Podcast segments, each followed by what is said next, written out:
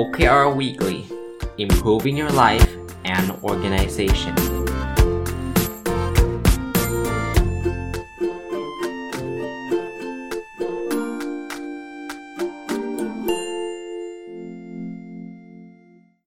สวัสดีครับ ยินดีต้อนรับเข้าสู่รายการ OKR Weekly นะครับ เป็นรายการที่เราจัดกันทุกวันพุธนะ แล้วก็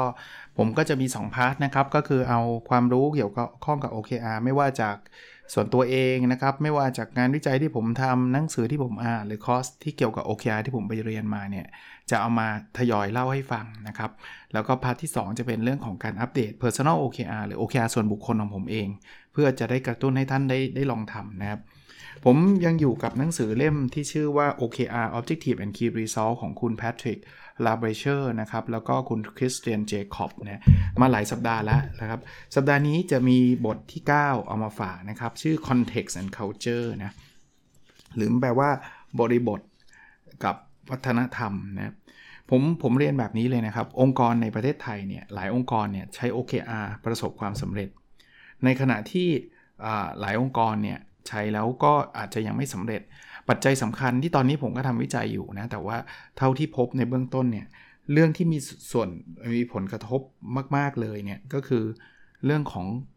วัฒนธรรมองค์กรนะ มันคำว่าวัฒนธรรมองค์กรคืออะไร มันก็คือ mindset ที่คนองค์กรคิดเกี่ยวข้องกับ OKR แล้วจริงๆคงไม่ได้เฉพาะเกี่ยวกับ OKR เท่านั้นแหละนะมันมันเป็นเรื่องที่อาจจะเกี่ยวข้องกับหลาย ๆ เรื่องเลยก็ได้นะครับ คราวนี้กลับมาที่ OKR ครับเขาบอกว่า มันต้องเริ่มต้นจากคำว่า why ก่อน ผมว่าอันนี้คือคือสิ่งที่สำคัญนะครับว่า เอ๊ะ เราเราเราจะทำไปทำไมอะนะครับหนังสือที่โด่งดังมากคือหนังสือที่ชื่อ start with why ในหนังสือเล่มนี้ก็พูดถึงนะเขาก็บอกมันมี why how แล้วค่อย what นะส่วนใหญ่เนี่ยที่ผมเห็นคนที่ใช้ OKR ที่ไม่ค่อยสำเร็จคือไปมุ่งที่ what อย่างเดียว เขียน objective เขียนยังไง เขียน key result เขียนยังไง แต่ปราศจากเรื่องเรื่อง why นะพอปราศจาก why ก็คือปราศจากคำว่าทำไมเนี่ย มันก็เขียนเขียนกันไปแกนๆนะครับ เขียนกันไปเรื่อยๆนะคราวนี้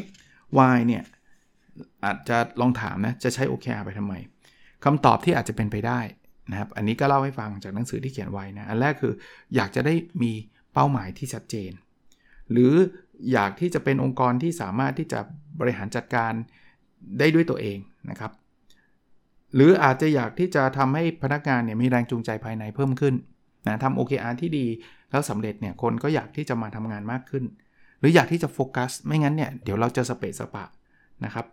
หรือเราอยากให้เกิดคอมมิชเมนต์นะครับมากขึ้นนะอะไรก็ตามนะครับที่ที่เราต้องหาก่อนว่าทำไมเราถึงใช้ OKR กันนะคราวนี้ไอ้ไอตัว OKR เนี่ยมันอาจจะเป็นปลายทางนะครับก่อนที่จะมาจาก OKR เนี่ยมันก็จะเป็นเรื่องของคอนเทกต์หรือ วัฒนธรรมต่างๆ ที่มันจะต้องสอดคล้องเชื่อมเชื่อมโยงนะครับ คราวนี้เรามาคุยกันเรื่องวัฒนธรรมสักนิดหนึ่งนะเขาบอกแบบนี้ครับเขาบอกว่าวัฒนธรรมเนี่ยมันมีอยู่ 3 ระดับนะระดับแรกที่มันเห็นได้ชัดๆ ก็คือ behavior behavior ก็คือสิ่งที่เรามองเห็นนะครับว่าเขาทำอะไรบ้างยังไงนะ อย่างเช่นมันมีการพูดคุยมี town hall มีการคุยกับพนักงานแบบ one on one อะไรอย่างเงี้ยนะ อันที่2เนี่ยเขาเรียกว่าเป็น attitude เป็น level ที่2นะอันนี้จะเริ่มมองไม่เห็นละแต่มันเป็นความคิด หรือจะเป็นทัศนคติต่างๆ แล้วระดับที่ลึกลงไปที่สุดก็คือระดับที่มันเป็น inner image นะมันเป็นเรื่องของจิตใจภายในนะครับภาพภายในของเรานะอันนี้ก็จะเป็นเรื่องของวัฒนธรรมนะซึ่งซึ่งมีส่วนกระทบนะวันนี้ในบทถัดมาครับจะเป็นบทที่อาจจะเป็นวิชาการสักนิดหนึ่งนะครับเขาก็พูดถึงเรื่องของ system theory นะ อะผมผมอธิบายคำว่า system theory ให้ท่านฟัง แล้วมันไปเกี่ยวอะไรกับ OKR คือคำว่า system มันคือระบบอะระบบความคิดระบบการทำงานคราวนี้มันไปเกี่ยวอะไรกับ OKR นะ ผมผมผมละไอ้เรื่องทฤษฎีไปก็แล้วกันเพราะมันจะดูซับซ้อนนะคืออย่างนี้เราต้องเราต้องดูครับบางทีเนี่ยเราเรามีปัญหาในการใช้ OKR เนี่ยมันเกิดจากไอ้ระบบความคิดแบบนี้แหละ เช่นนะยกตัวอย่างนะเอ่อคนเอาไปใช้ละ คนไม่ค่อยสนใจนะหรือหรือเขาไม่ปรับตัว เขาไม่ได้ไม่ได้เปลี่ยนแปลง ไปอย่างที่เราต้องการเนี่ยเขาบอกให้เราเริ่มเริ่มคิดตั้งแต่การตั้ง Objective เพราะว่าการที่เราคิด Objective เป็นงานประจำงานรูทีนทั่วไปเนี่ยมันจะไม่เกิดการเปลี่ยนแปลงอยู่แล้วนะครับให้เราโฟกัสในเรื่องของ Company OKR เพราะว่าตัวนี้จะเป็นตัวตัวตัวตัวใหญ่เลยนะครับ แล้วที่สำคัญนะ เรื่อง attitude คน attitude เนี่ยเรามองคนเป็นแบบไหนจำทฤษฎี x กับ y ได้ใช่ไหมครับ ในสัปดาห์ที่แล้วเราเคยคุยกันนะ ถ้าเรามองคนเป็นแบบว่า โอ้ไอ้นี่ขี้เกียจเนี่ย คือต้องควบคุมตลอดเนี่ย โอเคอาจจะไม่เติบโตนะ มันก็จะมีแต่คำสั่งคำสั่งคำสั่งนะ อันนี้คือยกตัวอย่างของคำว่าไอ้ system กับ OKR เนี่ยมันมันมีความเกี่ยวข้องกันยังไงนะครับ มันมัน interconnect กันนะครับนะ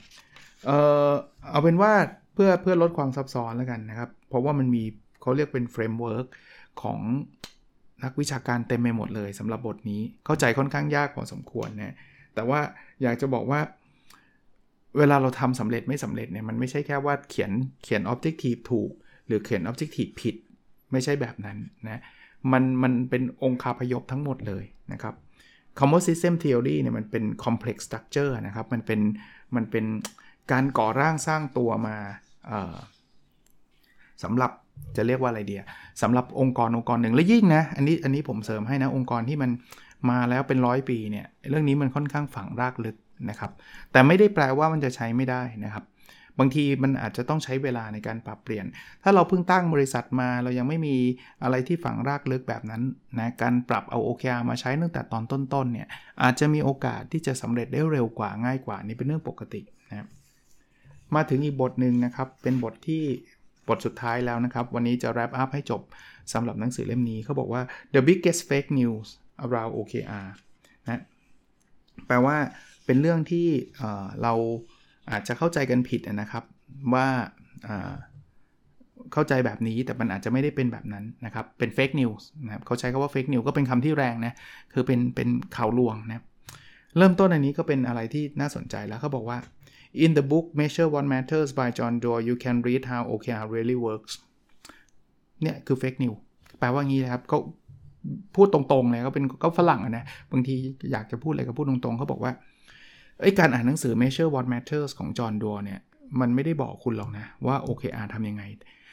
ถ้าคุณอ่านเนี่ย มันอาจจะมีเคสนู่นเคสเคสนี่ แต่เขาไม่ได้มีการลงรายละเอียดเลยนะครับ ว่า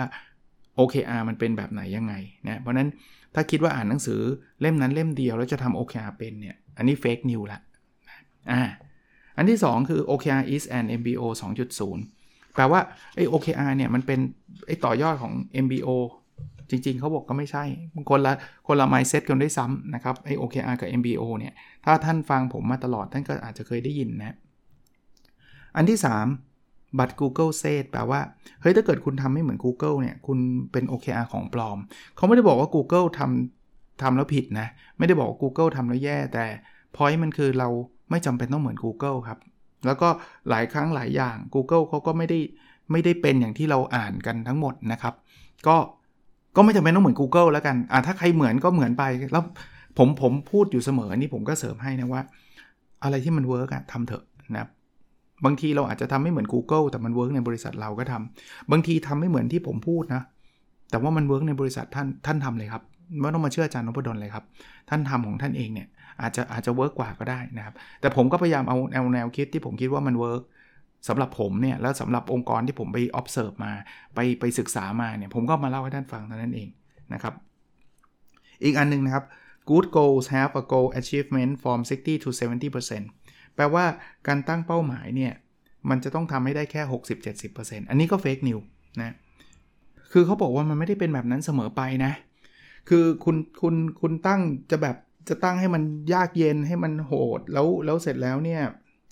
คุณทำได้ 60-70%ก็ถือว่าคุณทำได้ดีก็ได้นะครับ แต่ก็ไม่ได้แปลว่าคุณต้องหยุดที่ 60-70%นะครับบางโกเนี่ยอาจคุณอาจจะอยากจะได้ 100%ก็ไม่ได้ผิดอะไร ส่วนตัวผมเนี่ยผมผมต่อยอดให้ด้วยครับข้อนี้ครับ คือบางทีเนี่ยคนชอบไปตีความแบบว่าต้อง 60 ถึงจะดีกว่า 100 จริง ๆ ไม่ใช่นะ 100 ดีกว่า 60 เพียงแต่ว่าถ้าเราตั้งที่ชาเลนจ์พอเนี่ยโดยธรรมชาติเนี่ยมันจะไปถึงประมาณสัก 60-70 แต่ไม่ได้แปลว่าทำที่ 60-70%แล้วคุณต้องหยุด เดี๋ยวเดี๋ยวไม่ได้คะแนนไม่ใช่นะครับ ถ้าทำได้เต็มที่มากเท่าไหร่ก็มากเท่านั้นครับ80 ก็ดีกว่า 60 90 ก็ดีกว่า 80 100 ยิ่งดีที่สุดเลย แต่ถ้ามัน100 บ่อยๆ เข้าเนี่ยมันก็แปลว่าถึงเวลาแล้วล่ะที่คุณจะ move on ที่คุณจะตั้งอะไรที่ challenge นะครับแต่ไม่ใช่ว่าฉันจะเอาเลข 60 มาเป็นสารณะ แล้วฉันจะยึดอยู่ตรงนั้นนะอันถัดไปครับเขาบอกว่าเราจะต้องมี 3-5 objective เท่านั้น แล้วก็มี key result อ่า3-5ข้อเท่านั้น เขาบอกมันไม่ได้ fix ขนาดนั้น อันนี้ผมก็เห็นด้วยนะคือคือเขาให้ guideline มาใช่ แต่ว่าบางคนนะถามผมบอกอาจารย์ ผมอะอยากจะมี 3 ข้อแต่ผมนึกได้ 2 ข้อเอง ก็ 2 ก็ 2 ครับ มันก็ไม่จำเป็นจะต้องเป็น 3 นะครับนะอะอีกข้อหนึ่งครับเขาบอกว่าทุกที่จะต้องมี in เอ่อ individual OKR แปลว่าต้องทำ OKR ระดับบุคคลเขาบอกไม่จริงอีกเหมือนกัน อันนี้ผมก็พูดอยู่เรื่อยๆนะครับว่ามันมันไม่จำเป็นจะต้องลงไปถึงระดับบุคคลก็ได้ ถ้าท่านคิดว่ายังไม่เหมาะสม หรืออย่างน้อยๆ ในช่วงแรกเนี่ยท่านอาจจะไม่ลงก็ไม่ไม่มีอะไรผิดนะครับอ่าอีกการหนึ่งครับ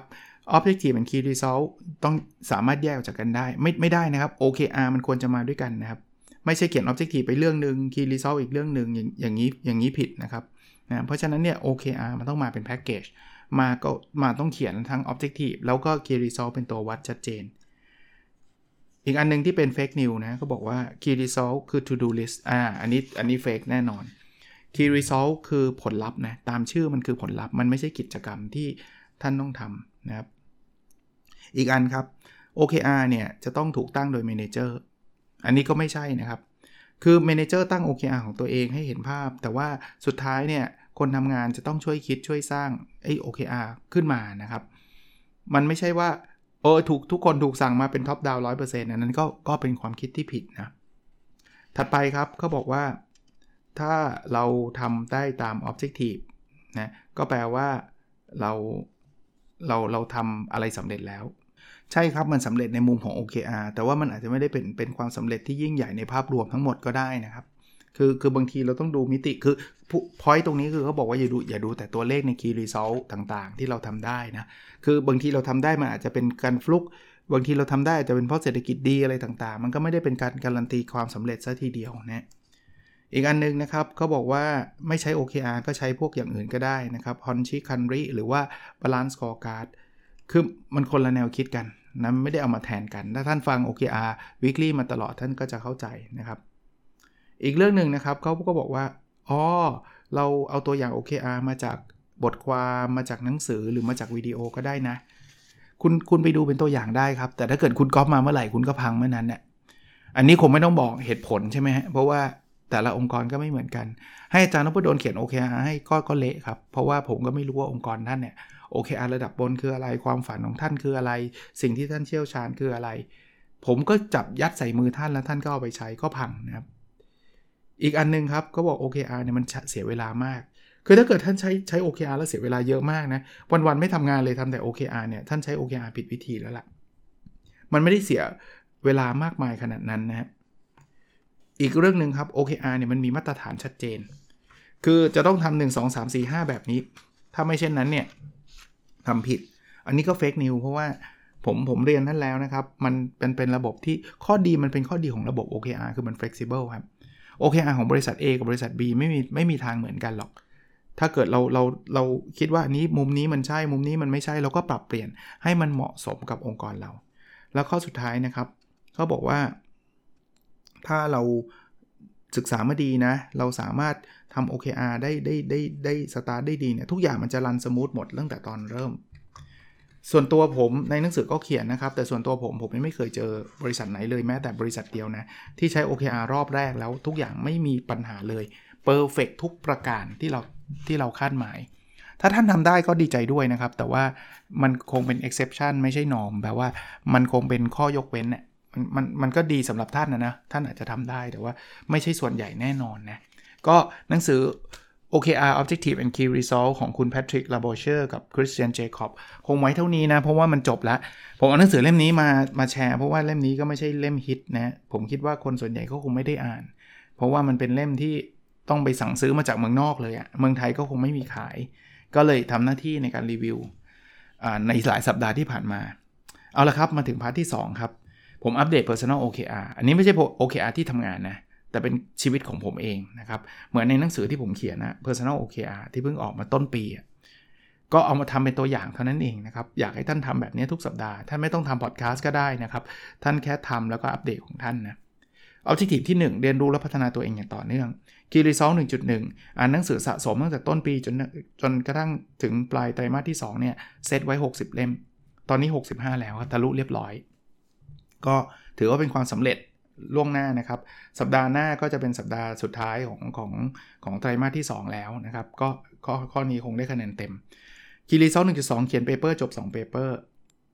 ผ่านมาตอนนี้ผมเขียนไปแล้ว3 paper เรียบร้อยครับ ก็บางคนบอกว่าปีเออสัปดาห์ที่แล้วอาจารย์จะได้1 1 paper paper ที่ 2 ยังไม่เสร็จเลย เพราะผมเขียนพร้อมๆ กันครับพอมันเสร็จมันเสร็จพร้อมกันเลย ก็สมิธไปแล้วนะแต่เดี๋ยวเดี๋ยวผมจะ move on ไปยังเรื่องของการตีพิมพ์อีกต่อไปนะครับ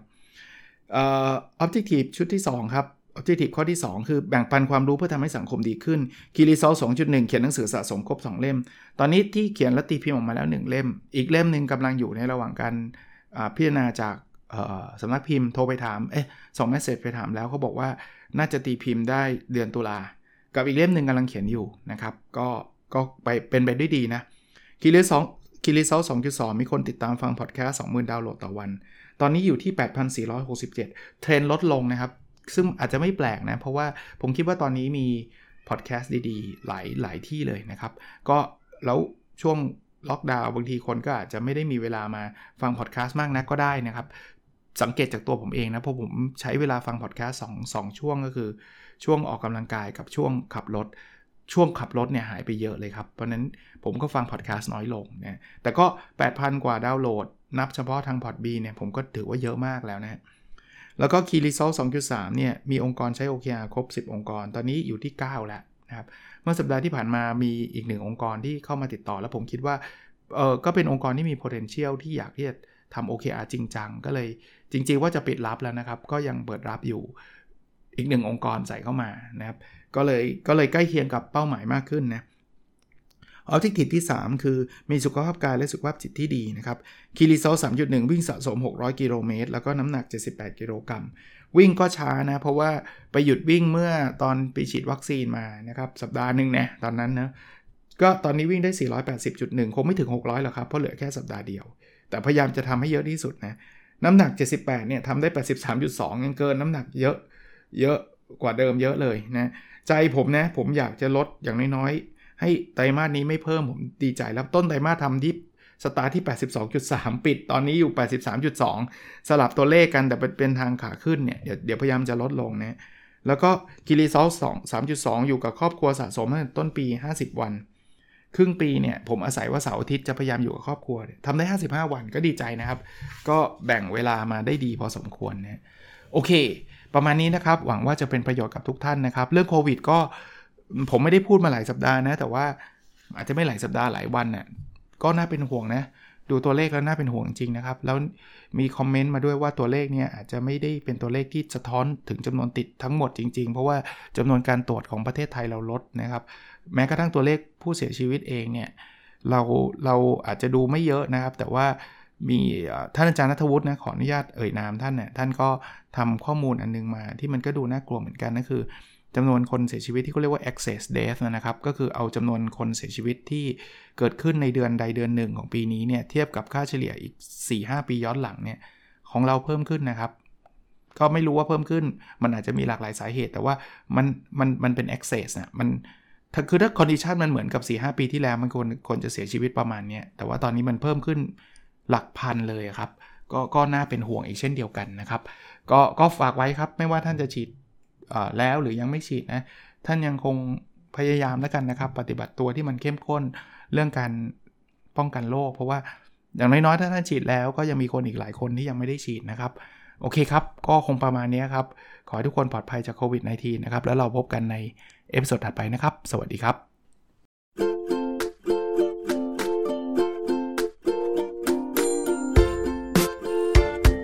The OKR Weekly